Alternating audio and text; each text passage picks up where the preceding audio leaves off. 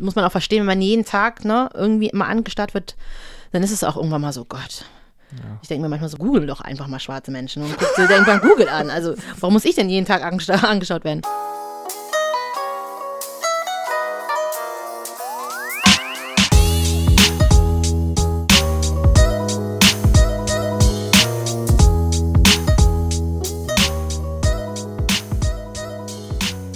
Vor meinem Gespräch mit Pamela nur kurz der Hinweis. Das ist eine Episode der Halbe Kartoffel Sportserie, präsentiert und unterstützt von Integration durch Sport. Das Bundesprogramm feiert dieses Jahr sein 30-jähriges Jubiläum und wird vom Bundesinnenministerium und vom Bundesamt für Migration und Flüchtlinge gefördert. So, das nur kurz dazu. Jetzt zu meinem Gespräch mit Pamela.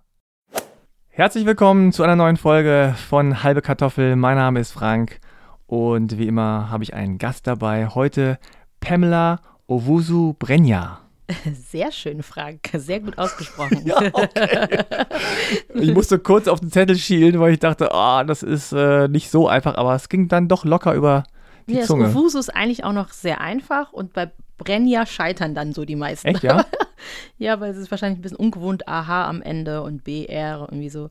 Da sind sie immer ein bisschen vorsichtig. Aber Owusu ist ja eigentlich, ne? O-W-U-S-U. Eigentlich easy. Ganz einfach, finde ich, ja. ja, manchmal ist es, glaube ich, einfach nur die Unsicherheit, die dann manchmal verleitet, vielleicht doch nochmal irgendwie was anders aussprechen zu müssen, damit genau. es irgendwie so Und exotisch denken, klingt. So einfach kann das ja nicht genau. sein. Habe ich nur Ovisu oder Wozu. ja. genau. Ja, schön, dass du da bist. Ja, vielen Dank, dass du mich eingeladen hast. Und ja, wir äh, reden heute ein bisschen, aber bevor wir reden, Natürlich äh, muss ich leider die Passkontrolle durchführen. du hast dein Perso, hast schon gebeichtet, nicht dabei in äh, Reinform, aber du hast ihn abfotografiert irgendwann mal. Aus, genau, ähm, im, Dezember, weil ich öfters mal ein paar Sachen liegen lasse, irgendwo genau. Ausweis und so. Ist jetzt nicht so ganz scharf fotografiert, muss ich mal kritisch anmerken, aber ich kann es, glaube ich, lesen. Äh, darf ich hier so alles vorlesen? Ja, kannst du machen. Okay. Also, wenn ich das richtig erkenne, bist du in, in Hamburg geboren? Ja, richtig. Marienhospital. Oh, okay. Größe steht hier nicht drauf, glaube ich, weil das ist nicht der Perso, sondern der Personalausweis. Der Reisepass. Äh, genau. Genau, ich bin 1,67 Meter groß. Ah, witzig. Ich wusste, mir war nicht klar, dass das nicht auf dem Reisepass steht. Oder auf der Rückseite, das kann sein. Ah, ist die ja, Rückseite. Ja, die Rückseite habe ich nicht fotografiert. Oh, oh. Da ist nämlich noch so ein, mhm, da steht es noch, so braun steht hier noch. Das ist aber eher die Augen. Ist das meine Augenfarbe, meine Haarfarbe oder meine Hautfarbe? so alles in einem, braun. so sieht's aus. Drei Kategorien, ein Wort. Okay, äh, du bist geboren am 16. Mai, äh, 16. März. März, genau. 1982. Ja. Okay. Dann haben wir das doch alles geklärt. Deutsch ist es auf jeden Fall. Alles hier und gültig ist auch noch gültig ist es auch noch. Aber ich bin erst seit 2014 eingedeutscht worden, obwohl ich hier geboren bin. 2014? Da warst du wie ja, alt? Also erst vor fünf Jahren, 32. Ah, okay. Genau, 231. Okay. Alles sehr spät erst stattgefunden. Ah, da kommen wir gleich Jetzt zu. Jetzt darf ich mich trauen, auch ohne meinen Perso aus dem Haus zu gehen. genau, okay. Durfte ich früher nicht. Ah, okay. Ja, da reden wir gleich noch drüber. Da das jetzt die Sport Edition ist, machen wir noch den Mitgliedsausweis. Diese neue Rubrik beinhaltet eigentlich nur ganz einfache vier Fragen. Ähm, und zwar zu deinem Sporthintergrund. Also, also Nummer eins, wie hieß dein erster Sportverein? Also der erste Sportverein, wie der hieß, weiß ich nicht mehr. Ich weiß aber, dass es Leichtathletik war. Und das war mit sieben Jahren. An den zweiten erinnere ich mich sozusagen. Das war dann der Reit- und Sport, ich meine RUV, Reitverein Hilden Genau, das war dann Voltigieren. Ich habe sehr lange voltigiert. Ah. Genau, Turnen auf dem Pferd. Sehr viel Spaß gemacht. Das wäre jetzt eigentlich schon die zweite Frage gewesen. Welche Sportarten hast du im Verein betrieben? Ich habe relativ viel eigentlich betrieben. Ich habe äh, mit Leichtathletik angefangen, dann habe ich geturnt, dann habe ich tatsächlich Voltigieren gemacht, was ich dann auch sehr lange gemacht habe. Aber vorher bist du wahrscheinlich auch noch geritten oder kann man das so ganz unabhängig nee, voneinander machen? Kann man komplett ah. unabhängig voneinander machen. Ich konnte nicht reiten, ich habe erst später reiten gelernt ein bisschen. Äh, ah. Da hat man schon mal ein Gefühl fürs Pferd. Interessant. Nummer drei, welches war deine Paradedisziplin? Gab es eine? Also im Leichtathletik war ich schon sehr gut im okay, später dann auch immer im Laufen. Also ich war auch, ähm, es gibt bei uns, ich war in der Mädchenschule äh, und sie waren so Erzbistum Köln, da sind alle Schulen vom Erzbistum Köln in Düsseldorf, also in NRW zusammengekommen. Dann hatten wir die Jugend, also die Jugendsport, wie nennt man das denn nochmal damals, äh, Spiele. Und ja, ich war, ich war auf jeden Fall die, äh, die Schulbeste. Oh, ich habe die meisten okay. Punkte auf jeden Fall zwei Jahre hintereinander Ehrenurkunde. gehört. Ehrenurkunde, genau. Äh, von 800 Schülerinnen hatte ich die meisten. Weißt du noch deine. Punktzahl? Nee, das weiß ich tatsächlich nicht. Ah, schade. Nummer vier. Hattest du einen Spezialmove oder hattest du einen Spitznamen? Hattest du irgendwie sowas Besonderes? Weiß ich nicht. Irgendwas, was dich besonders ausgezeichnet hat? Also ich hatte keinen Spitznamen, was mich, glaube ich, ganz gut ausgezeichnet hat im Voltigieren war, dass ich, ähm, ich war immer Untermann, also ich war gut im Stehen. Entschuldigung, Untermann? Untermann, ja, oder Unterfrau. Oh Gott, ja, das gab es damals noch nicht mal. Wir waren alles Mädchen. Nicht gegendert. Absolut nicht interessant. Ich war Unterfrau, genau. Und ähm, habe immer die kleinen Mädels äh, getragen. Also es ist ja wirklich, ne, Turnen auf dem galoppierenden Pferd. Und Unterfrau, Untermann sind die, die dann sozusagen die kleineren heben. Ach, ihr wart da so mehreren auf dem Pferd. Ja, bis zu drei Leuten.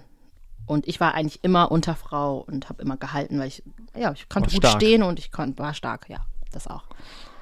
Okay, ich wusste nicht, dass es Untermann, Unterfrau, äh, dass auch mehrere rumtouren auf dem Pferd. Bis Okay, der, ihr wart jetzt auch noch nicht erwachsen, ihr wart ja Kinder, ne? Dann- aber auch bis äh, Erwachsene geht- 18, das geht ja, jetzt ist mittlerweile bis 21, aber immer so. Ist immer so, Okay. dass man, eigentlich ist man nie alleine auf dem Pferd. Man ist kurz beim Aufsprung am Anfang und dann kommen immer welche dazu und man ist immer so drei. Okay, Dann. Okay Voltigieren kenne ich mir jetzt nicht so aus. Ja, ist aber schön. Sehr schön. Na dann der Klischee-Check. Und dann sind wir auch gleich beim Gespräch. Also, äh, Klischee-Check, einfach sieben Thesen über dich, über deine Herkunft, über äh, vielleicht auch ein bisschen den Sport. Und du sagst einfach, ja, stimmt oder stimmt nicht. Ready? Okay, yeah. Nummer eins. Du hast es aufgrund deiner Hautfarbe in deiner Kindheit nicht leicht gehabt. Ähm, stimmt nicht. Okay. Nummer zwei. Gerade als Kind wollten alle mit deine Haare anfassen. Auf jeden Fall. Auf jeden Fall. Aber das ist bisher 100% bei meinen äh, Gesprächspartnern hier. Nummer drei. Es gab Momente in deinem Leben, da wärst du gerne weiß gewesen. Das weiß ich gar nicht so genau. Bin ich mir nicht sicher, ob ich das hatte. Also ich hatte es auf jeden Fall. Ähm, Also wenn du nicht sicher warst, dann also kannst du dich jetzt nicht dran erinnern, aktiv. nicht so richtig aktiv, ehrlich Ja. gesagt. Nummer vier. Für die Menschen ist es egal, ob du aus Ghana bist, also herkunftsmäßig. Es geht nur darum, dass du schwarz bist. Es geht auf jeden Fall. ja, stimmt. Es Ja? geht nur darum, dass du schwarz bist. Weil ich meine, Ghana ne, können viele Leute auch nichts mit anfangen, sondern ist halt, du bist halt Afrikaner. Ja. Du bist dunkelhäutig, du bist Afrikanerin. So. Nummer fünf. Die Menschen in Deutschland, also ich rede immer so von den Menschen, den Leuten, ne? Äh, die Menschen in Deutschland unterschätzen dich oft. Absolut, immer. Hm. Sehr viel. Im Berufsleben, sehr. Ah, Schule okay. auch. Nummer 6. Viele gehen davon aus, dass Sport und Musik dir einfach so im Blut liegt. Ja, ich bin eine gute DJ und ich bin gut auf der Tanzfläche, ja. Es liegt mir im Blut. Deswegen habe ich diese Wege gewählt. So. Nummer 7. Viele hat es damals irritiert, dich beim Voltigieren zu sehen. Ja, ich war die einzigste dunkelhäutige, ich war das einzige schwarze Mädchen. Ich bin in allen meinen Competition und ich war sehr viel unterwegs. Ich hatte, also unsere Saison hatte alle zwei Wochen Turniere. Äh, da gab es kein schwarzes Mädchen. Leute waren irritiert, aber waren nicht so, nicht wirklich irritiert, aber es war schon ungewöhnlich. Ja. Ähm, Weil Voltigieren, glaube ich, meine ich, zeichnet sich jetzt nicht durch große Diversity aus. absolut nicht. Ist ja auch, der Reitsport ist auch Ja. ein sehr, natürlich sehr weißer Sport. Ja. Und äh, ich meine, auch beim Turnen äh, gibt es auch, ja gut, in Deutschland sagen wir es mal so jetzt nicht. Ne? Also. Ja. es sind eher so Sportarten, wo nicht unbedingt viele farbige äh, Schwarze angetroffen werden. Ist schon komisch, ne? Es gibt wirklich so Sportarten, meinetwegen Leichtathletik, Leichtathletik. Da sieht man halt wirklich viele, ja, die auch äh, jetzt nicht weiß sind, aber oder Fußball, Im Fußball auch, ne, Basketball, sowieso. Volleyball zum Beispiel nicht so sehr. Auch. Handball auch nicht. Handball auch nicht. Ne? Wobei Vo- Eishockey Eishockey. ja. Und Voltigieren na, auch nicht. auch nicht. Nee. Ja, es hat vielleicht auch regionale Gründe manchmal, aber äh, oft natürlich dann auch das Image ähm, der Sportart. Ja, das Interesse. Also ich meine, Mhm. ich würde sagen, dass auch viele Schwarze, weil sie wirklich auch irgendwie so, ne, man sieht ja auch das im Fernsehen viel und so, dann geht man direkt in den Leichtathletikverein. Mhm. Ja. Äh, und denke dann vielleicht gar nicht außerhalb der Box so ein bisschen. Ich glaube, jetzt hat sich das auch geändert. Das ist ja schon ein paar Jahre her, als ich Sport, als ich diese Sportart getrieben habe. Und da war das noch ein bisschen anders, ja. Äh, lass uns noch mal ganz kurz ein bisschen zurückblicken. Also du bist in Hamburg geboren, aber du hast gerade schon irgendwie so Düsseldorf, Köln, NRW genannt. Also du bist dann ähm, nicht in Hamburg aufgewachsen? Genau, ich bin mit sieben Jahren, bin ich dann nach Düsseldorf gezogen. Ah, okay. Und deine Eltern kommen ursprünglich aus Ghana, beide? Genau, beide meine Eltern kommen aus Ghana und sind Ende der 70er, irgendwie so 78, 77, glaube ich, nach Hamburg in Hamburg war eine riesengroße Ganache, schwarze Community. Es ist so, als wir über den Hafen angekommen sind, ich weiß es gar nicht. Aber es ist meistens so, einer ist irgendwie da und dann genau. kommen sie. Und da waren sehr, sehr viele. Äh, hm, auch Nigerianer tatsächlich, genau. Das ist eine, eine riesen Community in Hamburg. Auch wenn du jetzt nach Hamburg gehst, äh, siehst du, triffst du sehr viele aus Ghana, aus Westafrika, Ghana, Nigeria. Hm. Und einfach auch viele, ja, viele Afrikaner leben da schon in Hamburg. Und dann seid ihr mit sieben umgezogen. Mit sieben bin ich umgezogen. Ich bin aber schon vorher bei meinen Eltern weg. Also ich bin schon, meine Eltern mussten zurück. Also das war so, dass die politische Situation in Ghana besser wurde und dann sozusagen die Flüchtlinge wieder zurück mussten. Meine Eltern mussten auch zurück und ich bin dann hier gelassen worden sozusagen und war dann oh. die ah. ersten sieben Jahre auch illegal in Deutschland. Also man wusste nicht, dass ich noch da bin. Und dann mit sieben irgendwann ist aufgefallen, da ist doch dieses Mädchen auf der Straße. die muss auch mal in die Schule gehen. Und dann, als ich in die Schule gehen musste, ist das dann sozusagen, dass ich dann sozusagen offiziell hier in Deutschland war. Ähm, Aber bei wem warst du denn dann? Dann war ich bei Pflegeeltern, genau. Und dann bin ich äh, nach Düsseldorf zu meinem Onkel gezogen. Da hat man nach Verwandten gesucht. Und dann hat man meinen Onkel gefunden. Und dann bin ich zu meinem Onkel in die Familie. Der war mit seiner Frau und zwei Kindern. Zu der Zeit noch ein Kind hat in Düsseldorf gelebt. Der ist der einzigste Verwandte sozusagen von meiner Mutters Seite, der dann auch noch in Deutschland war. Und die Pflegeeltern waren jetzt keine Freunde oder Bekannten? Das waren oder? Bekannte von meinen Eltern aus Hamburg damals. Auch äh, Ghanaische Herkunft? Nee, Deutsch waren das. Ja. Ich bin eigentlich tatsächlich mein Leben lang fast bei Deutschen aufgewachsen. Also ich habe nur, glaube ich, insgesamt drei oder vier Jahre mit in einem afrikanischen Haushalt gewohnt. Und auch nicht ganz, weil mein Onkels Frau war auch deutsch. Also das heißt, ich habe eigentlich nur eineinhalb Jahre bei meinen Eltern gelebt, die Afrikaner waren. Und danach bin ich nie wieder im schwarzen Haushalt aufgewachsen. So. Mm. Okay, das heißt, erst Pflegeeltern, dann bist du zu deinem Onkel gekommen. Der genau. hat dann genau. in, in, Der hat dann in Düsseldorf gelebt. Düsseldorf gelebt. Meine Mutter war in Amsterdam. Meine Mutter ist nach äh, Amsterdam gegangen. Ich bin dann halt äh, öfters mit meinem Onkel halt, ne, das sind ja nur zwei Stunden entfernt, habe ich meine Mutter so besucht in ah. Amsterdam. Also als ich noch in Düsseldorf gelebt habe, war das einfacher, weil klar, das ist einfach von der Entfernung einfacher gewesen. Dann mit Be nach Berlin später im jugendlichen Alter, also zum Studium, ist das dann natürlich ein bisschen anders. Man weniger hm. Und kannst du dich an diese Zeit erinnern? An welche genau? An die an in Hamburg? An die Zeit, ähm, naja, dieses so, ähm, du lebst bei den Pflegeeltern und dann fällt irgendwann mal auf, warte mal, die ist gar nicht registriert oder irgendwo ähm, angemeldet und dann musst du umziehen und, und so. So am An ich kann mich noch daran erinnern, am Anfang war das so, ich habe ja meine Pflegeeltern auch geliebt, ne? Das war ja mhm. wie mein Zuhause. Und am Anfang war das schwierig. Also mhm. ganz am Anfang war es auf jeden Fall schwierig, weil man will ja dann auch nicht weg, ne? Äh, ich habe auch, ähm, also ich erinnere mich daran, dass ich da sehr viel Liebe bekommen habe bei den Pflegeeltern. Und aber so vom Jugendamt her gesehen war das jetzt so für die nicht so die richtige Familie. Und mhm. deswegen musste ich da weg, weil das Jugendamt gesagt hat, so, das ist nicht so eine richtige Umgang für ein junges, also für ein Kind. Und äh, Genau, und dann bin ich zu meinem Onkel und dann bin ich zu meinem Onkel gekommen, der sehr streng war. Und in Hamburg hatte ich so gar keine Regeln. Ich also mhm. konnte so, war so sehr frei.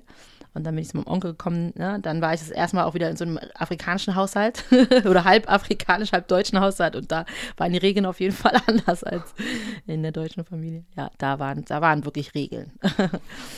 Und warst du dann nicht schon in einem Alter, wo du eigentlich in die zweite Klasse oder dritte Klasse hättest kommen müssen? Ja, ich war noch in der ersten, weil ich bin, äh, ich bin sehr spät, ist das jetzt aufgefallen. Ja. Da war ich schon siebeneinhalb, dann war ich schon acht, und dann war ich jetzt in der ersten Klasse.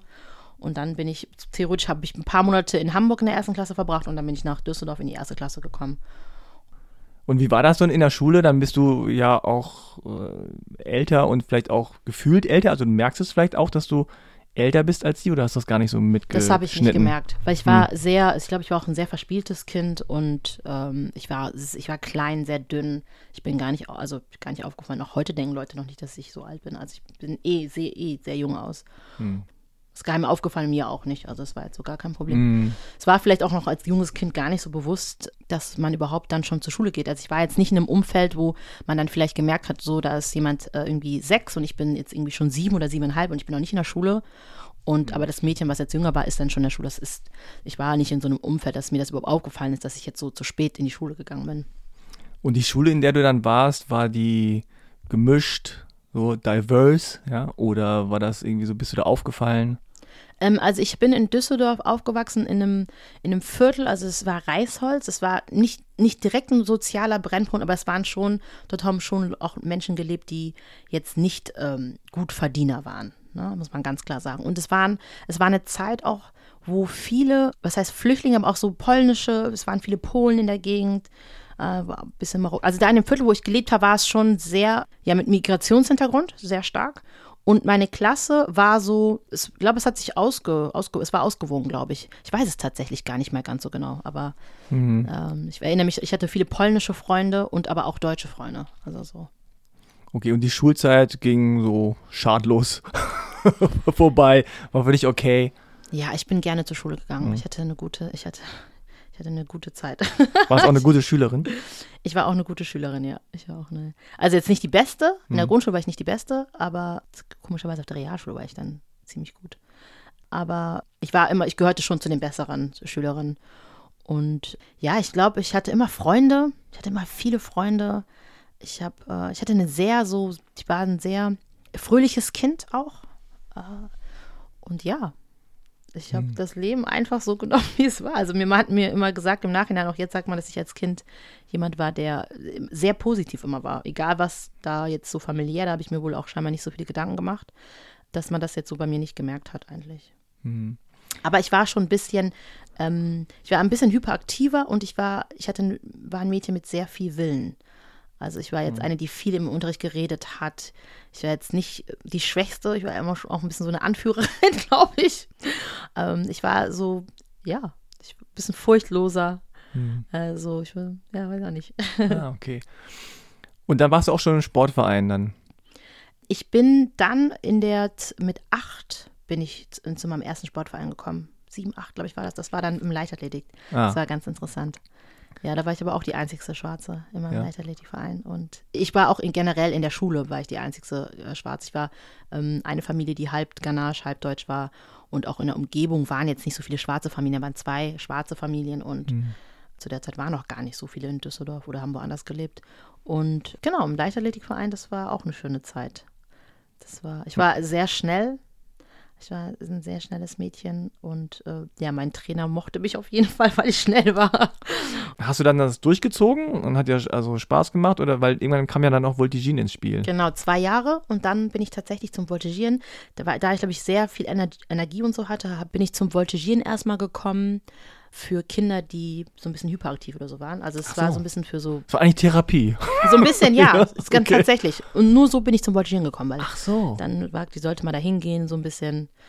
Ähm, Ach so, das Pferd soll so ein bisschen für Ruhe das sorgen. Das war so für Kinder, die so ein bisschen, ähm, ich weiß nicht, ein bisschen. Hibbelig, so ADHS. Hibbelig, so. ADHS waren. Und auch vielleicht nicht mal so einfach. Ich war auch nicht mal so einfach. Es war auch wirklich, ich hatte sehr starken Willen. Also ich war jetzt nicht das Mädchen, wo du gesagt hast, mach jetzt das und das alles. Und ich habe immer alles gemacht. Stark. Ja, so ein bisschen. Und dann haben die aber entdeckt, dass ich da ganz gut drin bin. Und da bin ich dann richtig zum Voltigier, in den richtigen Voltigierverein gekommen. Und hm. genau so über Umwege so ein bisschen bin ich da hingekommen. Wahrscheinlich haben die am Anfang versucht, dich zum Sport oder Leichtathletik zu bringen, damit du dich so auspowerst und dann zur ja. Ruhe kommst. Hat aber nicht geklappt. Immer noch Energie. und Hatte dann, nicht mehr so viel Freude irgendwann auch am, Voltig äh, am Leichtathletik. Ja. Tatsächlich. Und hat das denn, also jetzt im Nachhinein oder auch vielleicht damals schon gemerkt, geklappt? Also hat dich das Voltigieren oder der Kontakt mit dem Pferden irgendwie beruhigt oder irgendwie was gegeben? Das ist eine gute Frage. Ja? Kann ich jetzt nicht sagen, weiß ich nicht. Weil dann ging es ja dann witzigerweise dann wieder in Richtung äh, Sport, ne? Und dann ist es dann wieder eine andere Nummer. Genau, dreimal die Woche Training. Ah, okay, wow. Dann auch später Wochenende, alle zwei Wochen wir Turniere. Also wir waren schon eine gute Gruppe auch waren ja acht Mädels oder dann insgesamt, glaube ich, zehn. Man hat dann immer so zwei Ersatzmänner.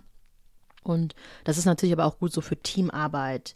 Also beim Voltigieren ist es auch interessant, genau, unter Frau, mhm. jemand, der sehr viel Kraft hat, konnte sehr gut äh, aufs Pferd springen. Also es gab bestimmte Übungen, die ich sehr gut konnte, aber ich war jetzt nicht unbedingt die gelenkigste. Es gibt diese Kategorien von Mädchen, die besonders gelenkig sind und deswegen ganz bestimmte Übungen ganz, ganz gut hinbekommen. Und dann sind aber die, die ähm, auch ganz bestimmte andere Übungen gut können, wie gesagt, Aufsprung, Stehen, Übungen machen, die man halt auch braucht, um andere Leute zu tragen, ne, damit die da oben ihren Spagat irgendwie in der Luft machen oder sowas.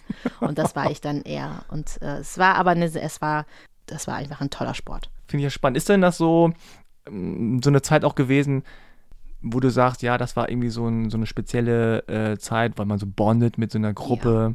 Das war eine so ein ganz Team besondere hat. Zeit. Das ist, natürlich sind auch Pferde meine Lieblingstiere und man hat Ja. auch eine ganz, es ist klar einmal dieser Gruppensport, aber es ist auch noch die Nähe zum Tier. Mhm. Ne?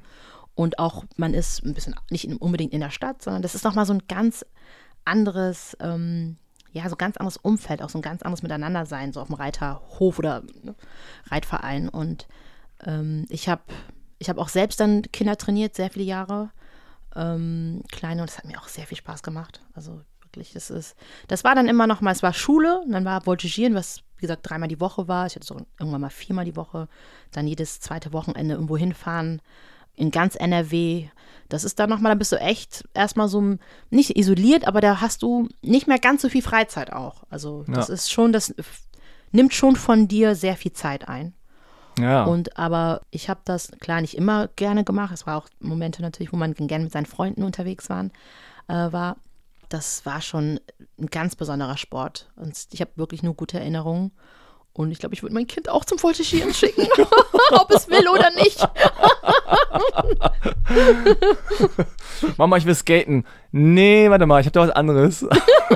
Das wird dir Oh sicherlich. Spaß machen. Ja, ist wirklich. Und es ist auch, finde ich ganz schön, weil du bist mit jüngeren Kindern zusammen, ältere. Das ist also bis 18 und manche sind vielleicht erst 6, 7. Das heißt, schon sehr süß auch. Und wir hatten ja kurz vorhin darüber gesprochen, dass viele Leute dann auch äh, überrascht waren, dann dich da zu sehen und sagen, aha, gab es da mm, Erlebnisse, die positiv, die negativ waren oder ist das einfach so, schwang das so mit und war okay? Nee, eigentlich nicht. Also ich hatte nie so, kann ich mich zumindest auch nicht dran erinnern. Ich bin da immer gerne hingegangen, auch gerne zu den ähm, Turnieren. Ich, ich kann mich tatsächlich an nicht so Zeiten erinnern, dass ich da mal nicht gerne hingegangen bin. Hm, Nie. Oder dass ich irgendwelche Probleme hatte oder irgendwas gar nicht. hm. Und in dieser Phase Pubertät, ähm, so vielleicht so 16, 17, 18, warst du dann viel in diesem äh, Reiterhof-Umfeld, Voltigier-Umfeld und äh, hast sozusagen das, das äh, andere, in Anführungszeichen, Leben irgendwie so, das lief so im Hintergrund oder ist hat sich das, ist das irgendwie kollidiert? Interessant, das ist auch eine interessante Frage. Muss ich jetzt auch mal kurz nachdenken. Ja, denk mal nach. Ähm, nee, ich, ich weiß ja, dass ich auch äh, sehr früh sehr partymäßig unterwegs war. Ah, das okay. hat dann manchmal Probleme gehabt, als ich dann sonntags morgens zu den Turnieren musste. Mit Alkohol? Äh, nee, ich habe nie Alkohol getrunken. Ah. Ich habe mit 25 das erste Mal was getrunken und ich trinke auch immer noch sehr, sehr wenig. Hm. Ähm, deswegen, das war aber trotzdem, ich war immer feiern, also ich war tanzen bis morgens. Ich habe jetzt sehr gerne getanzt. Und äh, ich hatte schon das Voltigieren, das war so ein bisschen Pflicht dann auch. Bestimmt hatte ich mal eine Phase, wo ich auch vielleicht mal gesagt hätte, boah, ich habe keinen Bock. Aber ich habe es dann trotzdem gemacht, aber ich hatte trotzdem auch meine, äh, meine besten Freunde so und dann waren wir so mit, wir sind mit 15, 16 so äh, dann langsam ja, auf Feiern, Partys gegangen und das auch jedes Wochenende oder alle zwei Wochen. Es war so, ich musste mich mal aus dem Haus schleichen. ich durfte nämlich nicht. Ah, okay. Und ich hatte ein Zimmer mit einem Schlüssel nach hinten zum Garten raus und konnte sozusagen, bin durch den Garten. Danach haben meine Freunde mich immer hinten am Garten abgeholt. Das werde ich nie ver- Ganz lustig, äh, um feiern gehen zu dürfen. Also von mir zu Hause durfte man sozusagen nicht wissen, dass ich da äh, unterwegs war, aber. Ist auch nie aufgefallen, morgens, oder? Ich bin morgen, das ist, das weiß ich auch nicht mehr. Ich glaube, es ist nie, das ist, glaube ich, nie aufgefallen. Ich bin dann morgens nach Hause gekommen oder vielleicht haben, hat man nichts gesagt. Ja, manchmal denkt man auch nur, ja, die Eltern haben es nicht gecheckt und dabei denken, oh nein, ist die schon wieder weg. Hauptsache, die kommt wieder und die sind, bleiben die ganze Nacht wach, sagen aber nichts. Das war auch sehr wild, das äh, Partyleben mit 15, 16, 17. Und die besten Freundinnen und so, Freunde, waren aber jetzt nicht aus diesem Voltigier-Umfeld. Das Gar war nicht. nochmal extra. Überhaupt nicht. Das waren, meine beste Freundin zu der Zeit waren noch vom Leichtathletikverein, da habe ich die kennengelernt. Ah, Und die waren aber dann immer noch, also mit sieben bis, weiß ich gar nicht, waren absolut Best Friends. ah, okay. Ja. Und wer war so deine Vorbilder? Hattest du Role Models? Gab es irgendwie so, wo du gesagt hast, ah, die oder der, das, die finde ich toll? Hattest du Poster an der Wand? Dann eher ähm, Boybands. Boybands? Take That. Take That. Und dann Backstreet Boys. Ah. Das waren, das waren. Ich hatte gar nicht so sportliche Vorbilder. Ich habe sehr viel Musik gehört. Mhm. Ich bin wirklich Musikliebhaberin, schon im jungen Alter. Michael Jackson und weiß ich gar nicht was dann. Aber dann kamen wirklich so diese ersten Boygroups. Hm. Und da war dann, ja, Take That, die erste aus England. Und dann später, als die sich dann aufgelöst hat, hat man Mhm. erstmal nur geweint. Und dann später war es die Backstreet Boys. Also das waren dann eher so Idole. Ah. Ja. Interessant. ja, ich war richtig auch so wirklich da tief drin in dieser Ja, drin. Emotional sehr verbunden. Und gab es so ähm, einen Moment, wo du irgendwie dachtest, okay, ich muss jetzt hier irgendwie so back to the roots. Ich muss irgendwie Ghana, meine Wurzeln. Ich muss irgendwie Afrika. Ich habe jetzt irgendwie so eine Affinität. Ich bin auf der Suche. Gab es da für dich so eine Zeit? Hm, auf jeden Fall. Es fing an mit meiner Abi-Prüfung. Ich hatte, ich glaube, Sozialwissenschaft und hatte ähm, Modernisierungstheorien. Äh, und da ging es um Entwicklung und Afrika. Das ist das allererste Mal, dass ich mich damit so beschäftigt habe. Und das fand ich total interessant. Und dann habe ich mich auch für Politikwissenschaften und Sozialwissenschaften ähm, dann beworben für die Unis. Bin, deswegen bin ich nach Berlin gekommen. Ne? Und dann ging es langsam, dann war mein Fokus sehr, erstmal noch international Beziehungen. Und dann ging es wirklich los mit Peace und Conflict Studies und Praktikum. Und dann habe ich tatsächlich meinen äh, ehemaligen Freund kennengelernt, der ein total begeisterter Afrika-Musikliebhaber war. Hatte jetzt keine Wurzeln äh, in Afrika, sondern in Frankreich. Und äh, der hat mich dann so ein bisschen darauf aufmerksam gemacht, so ein bisschen komischerweise. ja. Oh Gott, Hilfe, das kann man gar nicht sagen. Aber und bin dann, ähm, war dann auch schon vorher, dadurch, dass ich dann angefangen zu studieren, war ich dann im Urlaub das erste Mal irgendwie so drei Wochen nicht mit meiner ganzen Familie, dass ich ein bisschen freier war, fand das schon ganz nett. Und dann noch mal ein Jahr später, als ich ihn kennengelernt habe, der dann auch nach Ghana gezogen ist, äh, von LA, aber noch damals ist auch alles ganz kompliziert. Und da ähm, hatte ich vor, eigentlich einen Monat Urlaub zu machen, dann bin ich ein Jahr geblieben. Jetzt in Ghana? Ja. Okay. Und, du dann warst vorher schon mal da oder? Ich war vorher schon zwei oder dreimal da. Auch als in den Kind oder Sommerferien. Ich Jugendlicher? war das erste Mal mit 15, glaube ich. Mhm. Und dann so nach dem Abi. Und dann da, das war so, weiß gar nicht, wie alt ich da war, so, so vielleicht 25, 26, 28, ich weiß gar nicht mehr. Mhm. Da bin ich ein Jahr dann da geblieben. 2011 war das. So. Und äh, woran denkst du, wenn du so an Ghana denkst? Oder du bist ja mal in Accra oder wo bist du dann? Ich bin viel in Accra, Mhm. aber ich habe äh, Familie in Kumasi, das ist äh, Mhm. die zweitgrößte Stadt. Ähm, und das ist nochmal ganz anders aus vom Feeling her. Da bin ich aber auch und gehe da meine Familie besuchen. Jetzt, wo mein Großvater tatsächlich verstorben ist, weniger. Der Großvater hat, war immer auch ein Grund dann sehr stark. Also ich habe ja sonst keine, also nahe Familie in Ghana, weil meine Eltern, mein Vater wohnt in Amerika, meine Mutter wohnt in Amsterdam. Fast alle meine Onkel sind auch in Amerika oder in Europa. Und ich habe eigentlich nur noch eine Tante, die dann dort wohnt. Und deswegen, als mein Großvater da war, war der schon sehr alt war, alt war über 100, war das. Über immer der- 100? Mein Großvater ist 108, man weiß nicht genau, 106, 108 geworden, ja. Wow, okay. Und äh, dann äh, bin, jetzt ist das ein bisschen weniger, aber jetzt fahre ich mehr nach Accra, wenn ich jetzt, ich bin jedes Jahr da, mindestens einmal. Das hat mich dann echt gepackt, einfach dort. Das, also, Was hat dich da so gepackt? Kannst du das sagen? im, Im Nachhinein weiß ich gar nicht, was es war, aber es ist ja die, so, warum bin ich ein Jahr geblieben und bin dann nochmal zurückgekommen und zwei Jahre später nochmal für zwei Jahre geblieben. Und ich dachte eigentlich auch, ich ziehe dahin. Also ich hatte fast so Pläne, dahin zu ziehen. Das war, äh, ich, das glaube ich, viele Faktoren. Also ich, einmal, ähm, es ist sehr viel Natur auch. Also es war, es ist ein anderes Leben. Also es ist wirklich ein ganz anderes Leben. Ähm, es ist in der Woche, ich hatte ein Praktikum gemacht, ne, ein Praktikum und am Wochenende ist man wirklich irgendwie am Strand und äh, Schild oder sehr viel Musik auch. Ne? Es ist überall, wo du hin bist, abends auf den Straßen, du hörst Musik. Und ich fand die Menschen sehr interessant. Ich hatte dadurch, wie gesagt, dass ich ja auch wirklich in einem deutschen Haus äh, sozusagen aufgewachsen bin, hatte ich wirklich wenig Berührung und fand das ganz interessant, wie anders es war, wie anders die Menschen war, als man vielleicht so gedacht hat. Also ich nicht, dass ich jetzt groß Vorurteile hatte. Ich hatte ja, wie gesagt, meine Eltern, ich hatte ja auch Kontakt zu Afrikanern, aber wenig auch.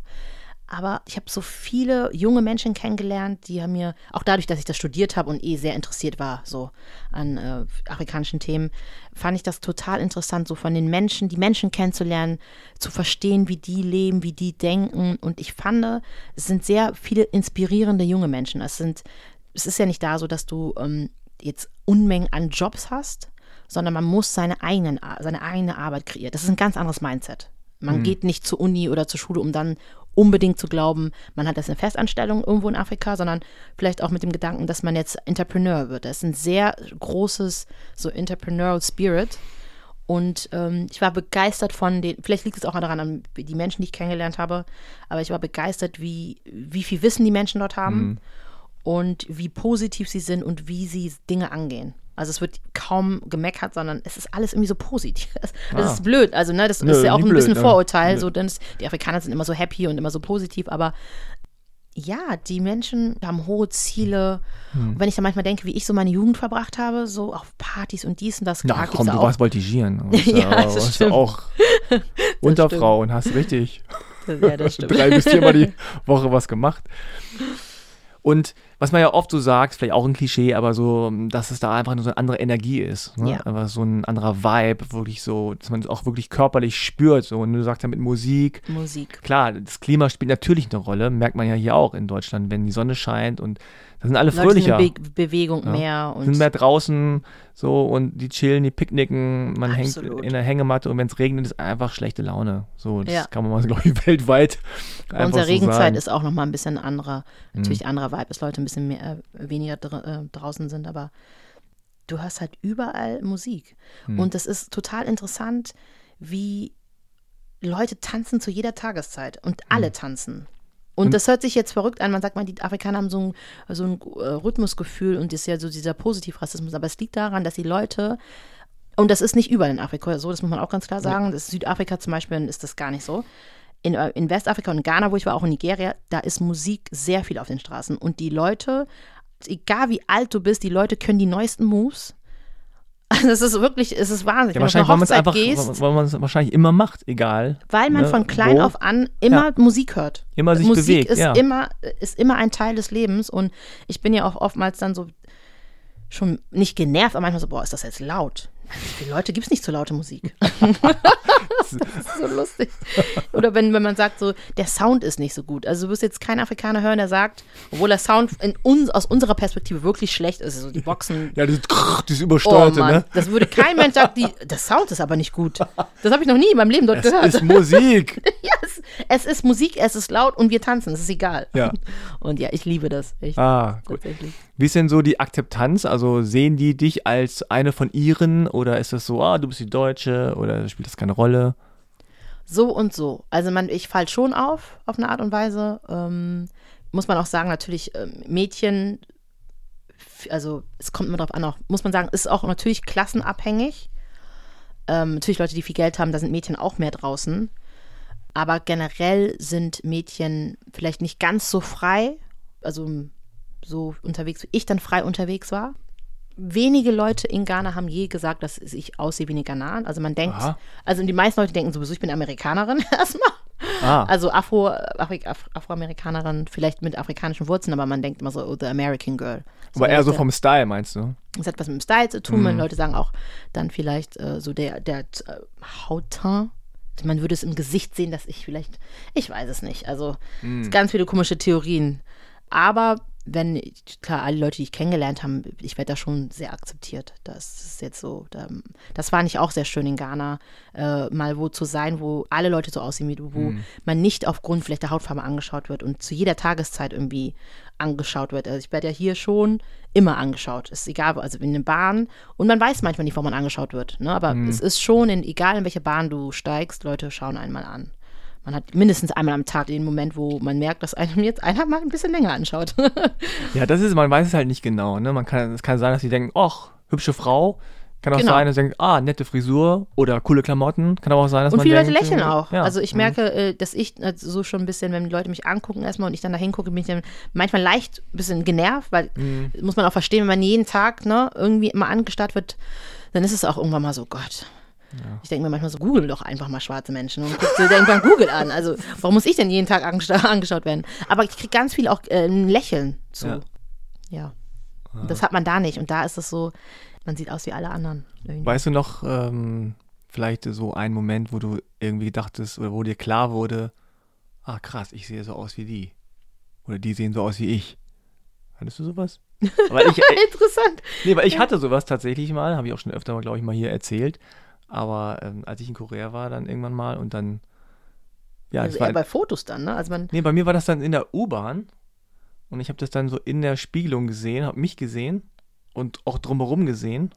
Äh, sehen alle so aus wie ich.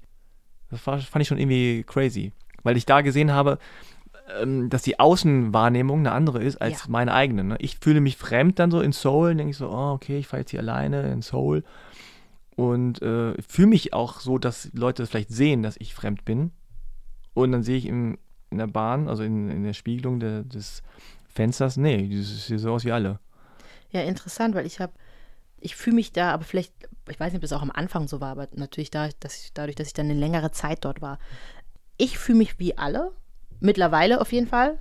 Und mehr, also ich bin eher überrascht, dass Leute dann manchmal denken, dass ich nicht Ghanaen bin. Also wenn ich, oder Leute mich angucken und fragen, woher kommst denn du oder woher kommen deine Eltern oder so, da bin ich eher, aber ich bin so, das war eine echt tolle Zeit. Ich bin einfach mal so wie alle. Und das nervt dich nicht, dass die fragen, woher kommst du denn? Weil hier in Deutschland wirst du wahrscheinlich auch öfter mal gefragt. Genau, also ja, ich finde das manchmal äh, natürlich schade. Ich denke, denke mir, ich sehe doch, also warum sehe ich nicht aus wie eine Ghanaen? Ja, Leute denken immer, ich komme aus, ja, wie gesagt, Amerika oder ich komme aus Kenia. Viele denken, ich komme auch aus Kenia, Kenia. oder aus Liberia. Aha. Das nervt mich dann, wenn Leute mich das manchmal Ja. fragen. Ich denke mir so, nee, sorry, ich bin hier, meine Eltern sind hier und manche Leute glauben das auch nicht. Ich so, Ah. äh, weil ich auch nicht die Sprache spreche. Das hat- ist auch nochmal ein Punkt. Und dann, wenn die mich dann fragen, ja, woher kamst denn du? Ich so, ja, aus Kumasi, Bantama. Und das ist so total bekannt, so geschichtlich und alle wissen, wo das ist. Und dann, ah, okay, that's where your family comes from. Und dann sind alle so, so ein bisschen auch begeistert. So. Also warum hast du dich dann nicht entschieden, da zu leben? Also ist es irgendwie beruflich? Also du, bist- also du legst ja auf, ne? Mhm. Das machst du einerseits, aber das ist nicht dein Hauptberuf. Warum ich dann am Ende des Tages doch hier geblieben bin. Also ich war dann zwei Jahre da. Ich habe im ersten Jahr habe ich ein Praktikum bei der GIZ gemacht. Da war ich ähm, bei einem GIZ-Projekt, das ist das äh, Support-Projekt zum Kofi Annan Peacekeeping Center. Ähm, Also GIZ. also wie nennt man das nochmal? Also Oh nicht- nicht- Gesellschaft für jetzt internationale Zusammenarbeit, früher, Ja. früher technische Zusammenarbeit. Das Genau. ist sozusagen die ja, nicht zu verwechseln mit GEZ, Nee, nicht gar mit nicht. diesem Fernseh. äh, Gar nicht, genau. Das Das, nicht. ist sozusagen die, die, das, ähm, ja, man kann sagen, eine Firma des deutschen Staates, Hm, ja. die die Entwicklungsprojekte in den verschiedenen Genau. Regionen dann ja, ausführt. nur nicht, dass Leute denken, du gehst von Haus zu Haus und Ja, checkst, das fragen da... ganz viele immer Ja, so. ja, genau. GEZ? Gibt's die auch in Afrika? Was? Wie jetzt? Was? Kann doch gar nicht sein.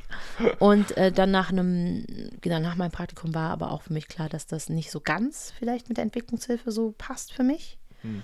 Äh, ich sehe, habe das dann noch sehr viel kritischer gesehen, weil ich so ein paar Sachen gesehen habe, die mir nicht so gefallen haben.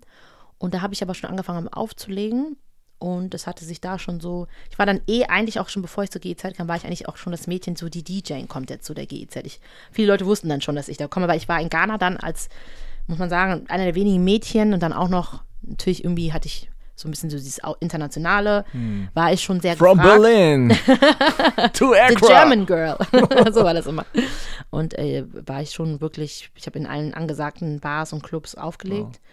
Und habe dann im zweiten Jahr, als ich dann, man der GEZ im August, glaube ich, raus war, war ich bis Ende des Jahres und habe dann ein bisschen zu viel aufgelegt und hatte das Gefühl, dass ich, ich hatte schon sehr viel Spaß und Freude an meinem Studium und hatte aber das Gefühl, dass ich mich so ein bisschen verliere in dem Auflegen. Ich hatte dann so viele Jobs und ich war einmal, ich konnte nie Nein sagen. Dieses, das ist so ganz ja, komisch, wenn man ja. selbstständig ist so, dieses Nein sagen, dann irgendwann zu so einem Punkt zu kommen, wo man dann eigentlich Nein sagen kann, konnte ich nicht. Und ich habe dann so viel aufgelegt, dass ich so exhausted war, dass ich war, und das war auch noch eine Zeit, wo so ein bisschen Problem, das so Elektrizitätsproblem war. Also da war gerade so eine Knappheit an Strom. So, das heißt, wir hatten sehr viele Stunden keinen Strom und das hat das Leben schon sehr, ähm, sehr viel schwerer gemacht. Und ich war sehr müde dann nach dem Jahr, wo ich sehr viel aufgelegt habe und dachte mir dann so, ach komm, du gehst erstmal nach Hause für ein halbes Jahr Hm. und kommst einfach wieder ein bisschen runter und dann fährst du wieder zurück. Und mit einem anderen Plan. Und ja, dann bin ich aber nach Berlin zurückgekommen im Januar 2016 und dann habe ich hier angefangen aufzulegen, hatte dann auch erstaunlich, hat das ganz gut funktioniert mit Jobs. Und das war dann bequem, das werde ich nie vergessen, einfach in die Wohnung zu gehen und das Licht, den Lichtschalter anzumachen. Ah, okay. Das ist wirklich, wenn du aus so, am Anfang, das ist ganz interessant, am Anfang war das noch so ein Abenteuer, dass du jetzt mal so irgendwie ein paar Stunden kein Licht hast. Aber zu ein paar Stunden wurde dann irgendwann, glaube ich, 24 Stunden kein Licht. 12 Stunden an, 24 Stunden oder 36 Stunden kein Licht, Hm. 12 Stunden Licht an. Das wurde dann irgendwann mal ein bisschen äh, zu abenteuerlich. und ähm, genau diese Bequemlichkeit, dann auch einfach Wasser anmachen zu können immer und Licht ist immer da. Das hat dann so, so ein bisschen dieser Luxus. Und dann hat es mit dem Auflegen hier funktioniert. Und dann habe ich noch ein anderes Projekt angefangen. So hatte ich mit äh, zwei Leuten das African Food Festival hier begonnen. Das hat dann auch irgendwie gut funktioniert. Und dann war das, war ich irgendwie so ein bisschen locked in Berlin. Und dann hatte ich immer noch diese Sehnsucht zurückzugehen, aber dann war ich so, boah, das, ich verdiene hier gutes Geld eigentlich. Äh, es, ist, es ist einfach, es macht auch Spaß. Und ich habe ja trotzdem viel auch afrikanische Musik aufgelegt, was cool war und Hip-Hop. Und ja, dann habe ich dieses neue Projekt auch angefangen da mit dem African Food Festival und dann ja, war es schwer, so, zu, das Land zu verlassen. Und dann auch noch Januar 2017 hatte ich das Angebot von Universal, die sind nach Afrika gegangen. Und dann hat der Chef mich gefragt, hat gesehen, dass ich auflege, mich mit der Musik auskenne und hat mich gefragt, ob ich bei dem Projekt arbeiten möchte. Und dann hatte ich auch noch einen Job auf einmal. Das klingt alles so einfach. Ja, ich weiß.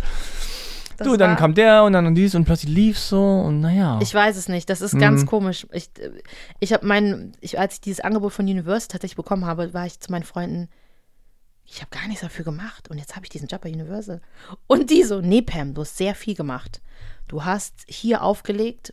Man muss auch sagen, ich habe in Ghana angefangen. Ich habe fünf Stunden aufgelegt und hatte 25 Euro bekommen. Also ich habe am Anfang habe ich Jobs gemacht, die in Berlin keiner machen würde. Also ich habe wirklich eine Phase auch nicht so viel Geld gehabt, bis ich dann erstmal zu diesem Level gekommen bin, wo ich mehr Geld verdient habe. Also und die meinten so, du hast so vorher schon sehr viel Arbeit geleistet und das sind die Früchte von dem, was du vorher gemacht hast. Weil es sind auch nicht viele Leute, die einfach nach Afrika gehen und da einfach bleiben, haben meine Freunde auch gesagt. Und äh, du hast dich da wirklich da durch, nicht durch, was heißt durchgeboxt? Ja, du hast dich da wirklich, ja, hochgearbeitet. ja, So, tatsächlich. genau. Und Wie ist dein DJ-Name? DJ? DJ Pam Bam. Pam Bam. ist auch ein geiler Name. Ist, ist einfach ist so naheliegend und auch irgendwie treffend. Aber es ist halt auch so, es bleibt einfach im Das Kopf. bleibt ja genau direkt Pam Bam ist einfach, easy. ja, ist, Name ist Programm sozusagen. Jetzt nochmal ganz kurz ein Schwenk ähm, zu dieser ganzen Sportgeschichte. Also Voltigieren war Gerne. dann vorbei und dann hast du auch wahrscheinlich dann erstmal eine Zeit lang nichts an Sport gemacht oder was kam dann? Also als ich dann hier nach Berlin gekommen bin und das mit dem Studium anfing, war es vorbei mit dem Sport. Das ist auch ganz interessant, weil als junges Mädchen hätte ich nie in meinem Leben gedacht, dass es jemals einen Moment gibt, wo ich keinen Sport mache. Und ähm, da waren ja auch immer so Mädchen in der Klasse. Ich war auf einer Mädchenschule tatsächlich. Da waren ganz viele, die mochten nicht so gerne Sport. Und ich war immer so, oh, wie, kein Sport. Und das war für mich das Normalste von der Welt, Sport zu treiben. Und dann bin ich aber nach Berlin gesagt gekommen und habe tatsächlich zehn Jahre lang fast keinen Sport gemacht. Oder acht, so. Gar- Also ein bisschen, bisschen unregelmäßig, sehr unregelmäßig mal im Fitnessstudio gewesen, aber sonst, Immer nur bezahlt und fünfmal im Jahr gewesen. Ne? genau, dass man sich dann Klassiker. ganz schnell am Ende des Jahres wieder abgemeldet hat, so nach dem Motto, so äh, Geldverschwendung. und ich weiß gar nicht, wie ich wieder zum Sport zurückgefunden habe. Ein bisschen durch diese Worst Behavior Gruppe. Ja. Das ist eine Gruppe, also worst wie, wie, wie schlecht oder worst wie Wurst? Wurst, ne? Wurst Behavior, die initiiert von Adidas, war eigentlich so ein bisschen für Influencer. Also waren ein paar ausgewählte Leute, die da trainiert wurden oder Tra Training bekommen haben. Ich hatte das Glück, dass ich jemand kannte, der da schon drin war. Und es war eine ganz tolle Gruppe. Wir haben uns alle gegenseitig so angespornt. Und es war auch einfach richtig gutes, also wirklich Top-Trainer. Das waren die besten Trainer, die ich je in meinem Leben auch so hatte. Ja, es mit- macht viele aus, einfach richtig gute wirklich, Trainer. ich hatte wirklich fantastische Trainer, die auch sehr viel abverlangt haben. genau, die Sorry, hart dass sind, ich aber immer Lenny Müller macht. ähm, ja. erwähnen muss, der uns also wirklich fertig gemacht hat. aber ich, ich habe das erste Mal in meinem Leben, zweimal bin ich an die Grenze gekommen und dachte, ich kriege keine Luft mehr. Das hatte ich in meinem Oh. Leben noch nie, das hatte ich da. Aber es war so eine Herausforderung, weil ich kannte das nicht, an einen Punkt zu kommen beim Sport, wo du nicht mehr kannst. Und ich habe mich fast übergeben, das will ich nie vergessen. Und das hat mich so angespornt. Ich so, ich dachte mir so, wie unsportlich bist du eigentlich jetzt? Und dann habe ich erstmal richtig angefangen zu trainieren. Also das hat mich richtig angespornt. Und das war das Ziel war nur fit zu sein oder war das Hm, fit und dann kam das Angebot tatsächlich so, wir hatten, habt ihr nicht mal Lust, irgendwie Halbmarathon mitzulaufen? und diese Gruppendynamik hat tatsächlich sehr viel, wenn die alle anderen dahin gehen, dann gehst du auch dahin. So, jetzt kannst du nicht fehlen. Das habe ich dann, glaube ich, auch ganz gut gemacht, den Halbmarathon. Und dann war das so, irgendwann mal hieß dann so Marathon, aber da habe ich mich, da habe ich gar nicht drüber nachgedacht. Und dann war das irgendwann mal so, da meinte die Katrin zu mir, ach ja, du, du, du machst ja dann auch den Marathon. Du läufst ja jetzt, bist jetzt auch in der Gruppe. Auf einmal war ich in so einer WhatsApp-Gruppe, glaube ich, oder so. Und die haben auf einmal so geredet. Ich so, hä? Genau, ja. Marathon Woman. Und ich so, und dann war ich einmal bei so einem, da war so ein Event und da bin ich hingegangen und dann war das aber, dachte ich erstmal so, ich trainiere irgendwie, weiß ich gar nicht mehr, wofür ich trainiert habe. Ich glaube Halbmarathon, so dann war es irgendwann, ja, nee, Marathon. Ich so, wie jetzt? Ja, die Dina hat gesagt, die Pam, die macht das. Und auf einmal war ich beim Marathon. Und ich war erstmal so, nee. Und dann dachte ich mir so, ja gut, ich, ich fand den Gedanken eh schon interessant vorher mhm. schon. Und dann dachte ich mir, gut, wenn ich jetzt schon hier drin bin, das hat Schicksal, mach's einfach.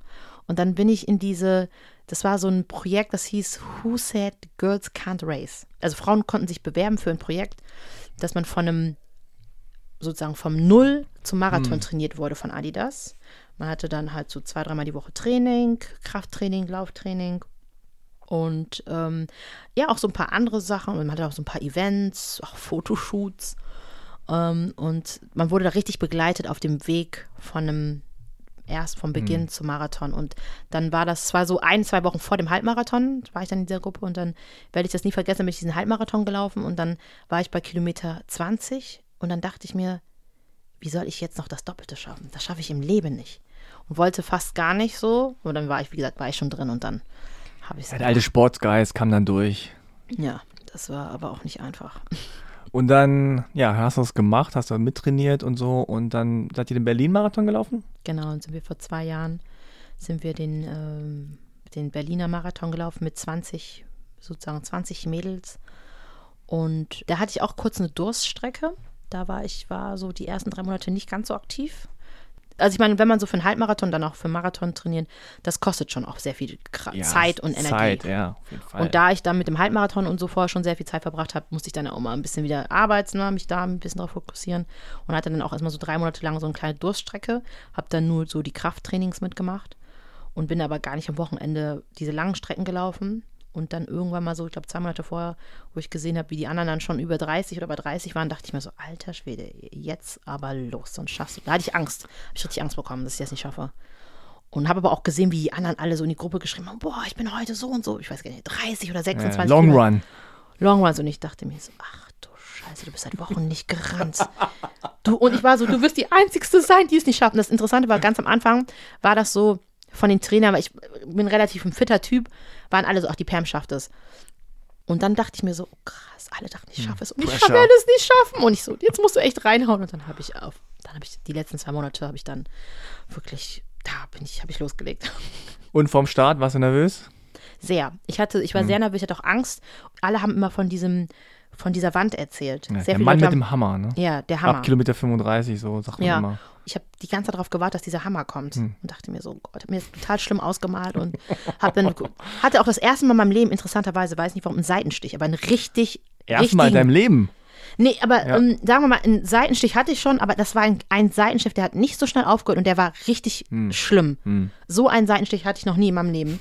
Der hat nicht aufgehört, ich musste gehen. ich war, ich, ich habe so lange trainiert, hatte sowas noch nicht und dann in, in dem Marathon und ich musste dann echt gehen und so, Pam, ist alles in Ordnung mit dir? Und ich musste die ganze auf diese Stelle drücken und es war wirklich ganz schlimm. Und dann ähm, bin ich eh, musste ich tatsächlich ein bisschen länger gehen und dann habe ich tatsächlich auf diesen Hammer gewartet. Und dann war ich ganz vorsichtig, mich gegangen, ein bisschen gelaufen, gegangen, damit nicht kommt. Und der kam aber nie. Dieser blöde Hammer kam einfach nicht. nicht. Ja, ja, dann hast du es richtig gemacht. Und dann war ich irgendwann am Ziel. Und, und alle waren am Ziel. Alle 20 Mädchen waren am Ziel.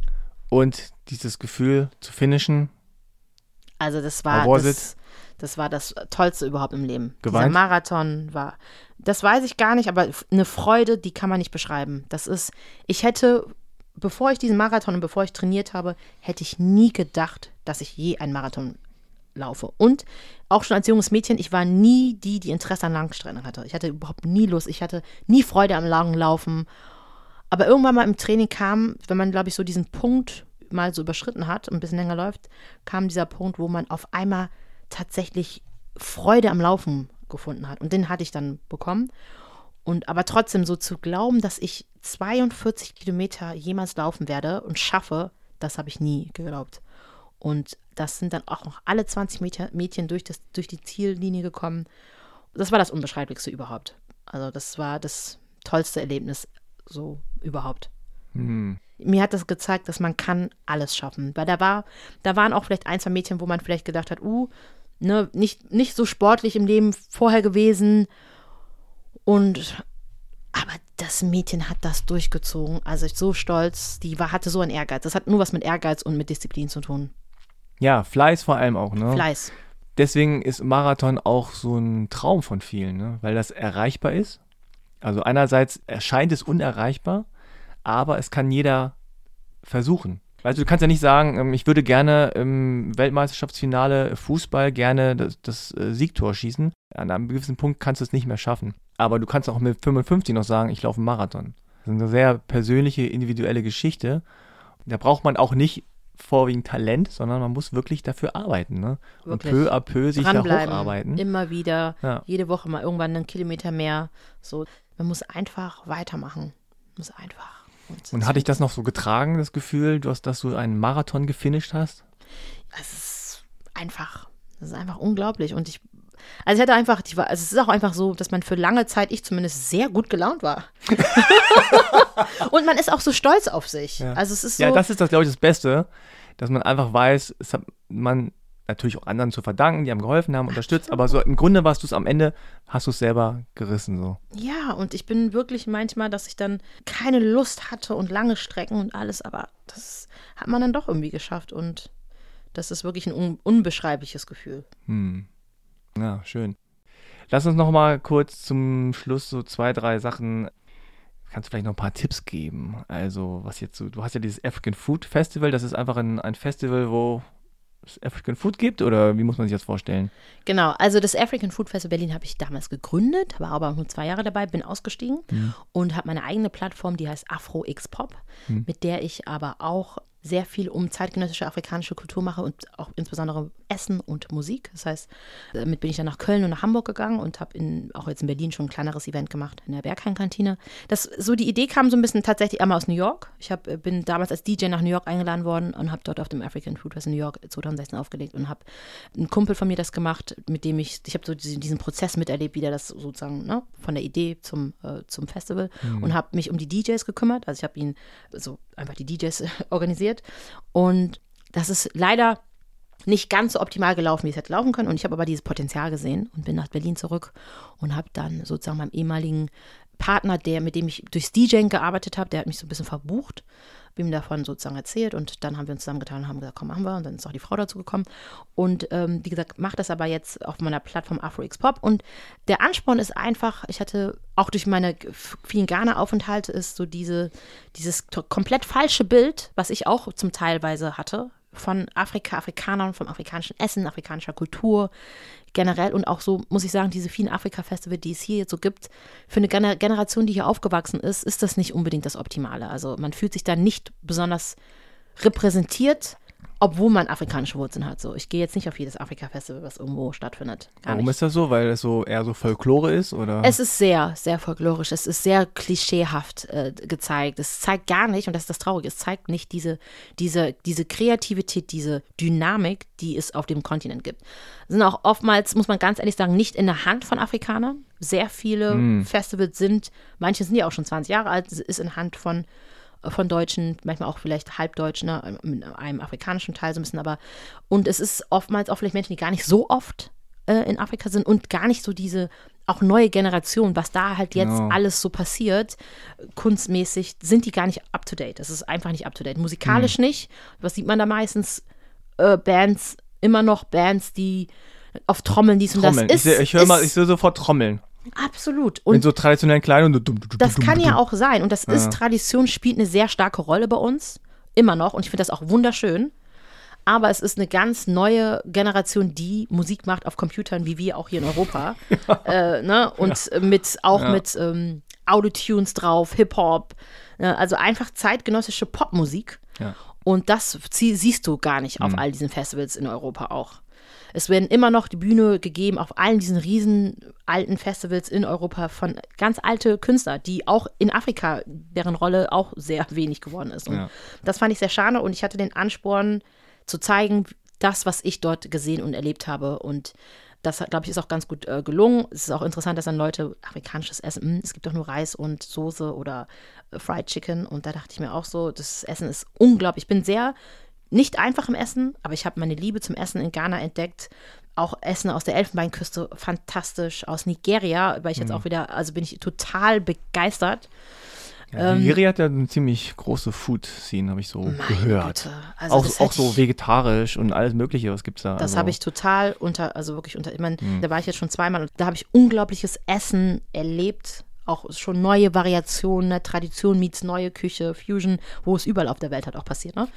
Und ähm, genau, es ist ein Festival, wo ich um die zwischen 10 und 15 Foodstände habe. Jedes Land, also 15 Ländern repräsentiert kein Land gibt es genau. doppelt. Natürlich nicht den ganzen Kontinent mit 54 Ländern. Dass ich darauf achte, dass es veganes Essen gibt. Fisch. Also, dass man einfach auch so die, die Strömungen, die neuen Strömungen zeigt und auch zeigt, wie vielfältig das Essen ist. Weil man darf nicht vergessen, Afrika ist, glaube ich, dreimal so groß wie Europa. Das ist ein und das Essen in Deutschland ja. ist auch im Süden schon anders wie im Osten von Deutschland und auch anders. Italiener essen auch anderes Essen. Und so ist es auch ähm, in Afrika, dass Essen sehr unterschiedlich ist. Ja. Aber es gibt so viele verschiedene Essen, also die Essen, Kulinarik ist ganz toll. Und das war mir sehr wichtig, aber mir war auch wichtig, eine Plattform zu geben für Leute wie ich, die vielleicht hier geboren sind, die nicht vielleicht nicht so oft äh, in Ghana oder überhaupt nach Afrika reisen äh, wie ich, dass die auch mal sehen, was sich dort alles tun. Und auch ja vielleicht ein kleines Zuhause zu geben von, von uns, da wo man unsere Musik hört, unsere, unser Essen ist, unsere Kultur oder Kunst sieht aber eingeladen ist jeder. Jeder ist, jeder ist eingeladen, diese Kultur genießen, erleben, neu erleben zu dürfen und vielleicht auch kulinarisch dann mal nach Afrika zu reisen und auch zu entdecken, äh, dass das ganz anders ist, als was man alles immer so denkt. Und genau, das ist dieses ja. Festival eigentlich. Und ja, das ist auch ähm, notwendig, ne? Weil tatsächlich und für viele ist es ja auch ein Land, ne? Ja. Also so, ja, sie kommt aus dem Land Afrika, spricht Afrikanisch. oh und dass Gott. es da echt einfach eine große, große, große Vielfalt gibt. Keiner würde auf die Idee kommen zu sagen, ja, hier probieren wir europäisches Essen. Was ist also, europäisches was ist Essen? Europäisches Essen habe ich noch nie ne? gehört, ja. Ja, das ist so, sagt keiner. Bei Asien ist das schon ein bisschen gelungen, ne? Mittlerweile, also zumindest so in Großstädten und so, weiß man ja. ja. Korea ist eine andere Küche als Vietnam und Vietnam ist anders als Japanisch. Japanisch, ja. eben auch Chinesisches anders. Genau. Ne? Also und äh, klar, ist ähnlich natürlich, viel auch mit Reis und mit Reisnudeln und, und so, aber man kann schon die Nuancen erkennen und bei Afrika ist es einfach nur so, ja, das ist Afrika bei Essen denkt man sowieso, ja, haben die überhaupt genug Essen, so nach dem Motto? Das ist ne? halt auch noch, das ist, glaube ich, auch was bei Leuten, ne? weil man natürlich sehr viele Bilder sieht von Hungernden. Und das ist natürlich auch ein Teil von Afrika, das darf man nicht. Und es ist auch nicht jeder, der sich leisten kann, dann in diese Restaurants und diese Vielfalt ausprobieren zu können.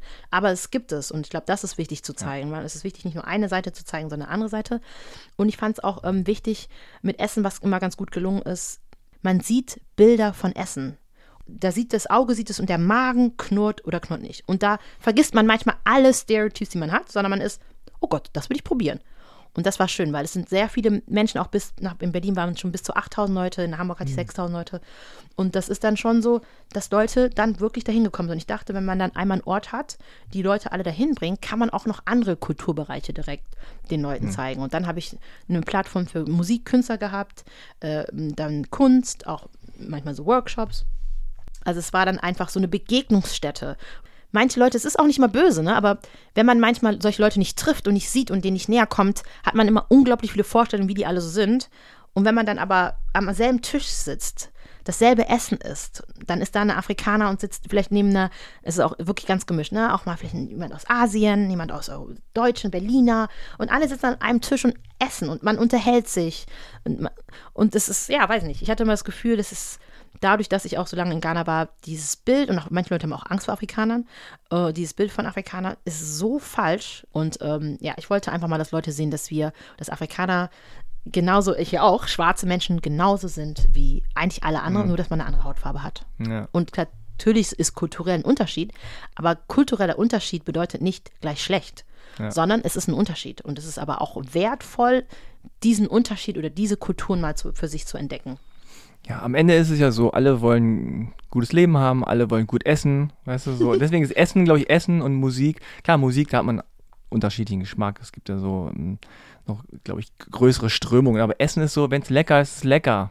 So, so sieht's aus. Ja, und gerade wenn was neu ist. Also ich glaube, da haben die Menschen noch einen größeren, größere Neugier und eine größere äh, Abenteuerlust, ne? Sozusagen so, oh, das kenne ich nicht, was wie Gurke mit, keine Ahnung, Honig und Reis und das habe ich noch nie gegessen.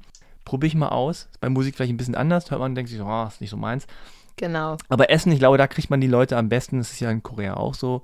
Sie sagen, dass der Staat sagt, hier, macht mal ein paar Restaurants und wenn die Leute koreanisches Essen mögen, dann interessieren sie sich auch für andere Dinge. Manchmal ähm, ist ja auch also Essen der erste Berührungspunkt mit einem Land und die erste Reise in das Land. Hm. Ähm, ich, wenn man jetzt sich mit meinen Freunden halt, die dann vielleicht mal in Thailand waren oder auf Bali, das allererste, was sie ja fast immer sagen, ist, das Essen war so ja, toll. Also Essen. Leute gehen auch oftmals, ja. reisen auch oftmals wegen Essen irgendwo ja, hin. Nicht nur, aber auch. Und ich, da auch voll viele Leute so diese, diese Angst vom Reisen nach Afrika haben, so auch ein bisschen die Neugierde zu wecken. So, das Essen ist ja lecker. Oh, vielleicht auch mal zu googeln, wo, wo kam das her? Ne? Dann sind auch so Schilder, wo aus welchem Land und dann gibt man vielleicht mal an oder man weiß, wie der Name des Essens ist und gibt das mal bei und guckt und irgendwann ne, guckt man immer ein bisschen mehr rein und vielleicht traut man sich dann auch mal so dahin zu reisen. Und es war einfach so also ich, ich wollte sehr viel damit, ich wollte mm. sehr viel damit irgendwie erreichen. Es hat mit dem Essen angefangen. ja, schön. Ja, Pam. Dann würde ich sagen, wir enden mit dem Essen. Vielleicht sag mal, kannst du vielleicht noch so ein, zwei Sachen geben, die man auf jeden Fall probieren muss? Aus Ghana, aus Nigeria, ist egal. Also so was Gerichte, ich wo du sagst, in der Elfenbeinküste, was ich wirklich, ähm, ist Achike. Das ist fermentierter Cassava. Ist auch so ein Wurzelgemüse aus Ghana, oder das ist in Westafrika. Das hm. ist nicht nur in Ghana. Und es ist halt so ganz klein und es ist fermentiert. Ähm, also Achike mit, was ich sehr gerne esse, bei uns ist mit gebratenen Tilapia-Fisch oder mit gebratenem mm. ähm, auch Hähnchen. Und dann gibt es halt so einen wunderbaren Avocadosalat. Also es ist der beste Avocadosalat, den man sich vorstellen kann. Äh, mit Tomaten zusammen. Also bei mm. uns das ist auch interessant. Viele Leute wissen, ist hier ist klar Avocado oder war eine Zeit lang so total exotisch und bei uns wächst das halt ne, in den Gärten und ne, bei uns ist halt super normal. Also wir haben halt Avocado so ganz vielen Sachen. Das ist auf jeden Fall etwas, was ich liebe. Und dann habe ich in Nigeria vor kurzem mal was gegessen. Es war aber aus der Hausa-Region, also im Norden, äh, das auch äh, muslimisch geprägt ist. Ich weiß tatsächlich nicht, wie es heißt, aber das war mit das beste Essen, was ich äh, tatsächlich in, bis jetzt in Berührung gekommen bin. Ich, mm. Ich weiß den Namen nicht, ich finde es nochmal raus. Ich hatte ganz interessanterweise eine Foodbloggerin in Nigeria, als ich dort war, einfach angeschrieben und meinte, sie, ob sie einen Tipp für mich hätte. Ich würde gerne mal Essen probieren aus dem Norden. Ich war in Lagos, also im Süden. Und es war nicht so einfach, sich dann da so ne, so Essen aus dem Norden halt zu finden. Und sie meinte, ich habe da die Idee. Und dann hat sie mich eingeladen und das war so, man hat dann irgendwie so Fleisch tro trocken, ich weiß es alles nicht, aber das war mit das beste Essen in der Verbindung, mhm. was ich wirklich je gegessen habe. Okay, jetzt habe ich Hunger, toll. Next time. Next time. Persönliche Einladung. Ja. Okay, Pam. Vielen, vielen Dank, dass du da warst. War ja, sehr schön. Vielen, vielen Dank, dass du mir auch so die Möglichkeit gegeben hast, hier zu sein. Nette Fragen. Toll, dich auch mal kennengelernt zu haben. Und ja, ja toller Blog. sehr toller Blog. Okay, vielen, vielen Dank. Und ja, dann bis zum nächsten Mal, würde ich sagen. Bis zum nächsten Mal, ja. Okay, tschüss. Tschüss. Ja, das war mein Gespräch mit Pamela. Ich hoffe, es hat euch gefallen. Wie immer an dieser Stelle der kurze Hinweis. Wenn euch halbe Kartoffel gefällt, schreibt doch eine nette Rezension oder vergebt fünf Sterne, abonniert den Podcast, sagt es gerne weiter. Danke an das Bundesprogramm Integration durch Sport und großen Shoutout an alle Menschen, die sich im Sport engagieren und in den Vereinen oder einfach auch nur Sport treiben. Danke fürs Zuhören. Bis zum nächsten Mal. Tschüss.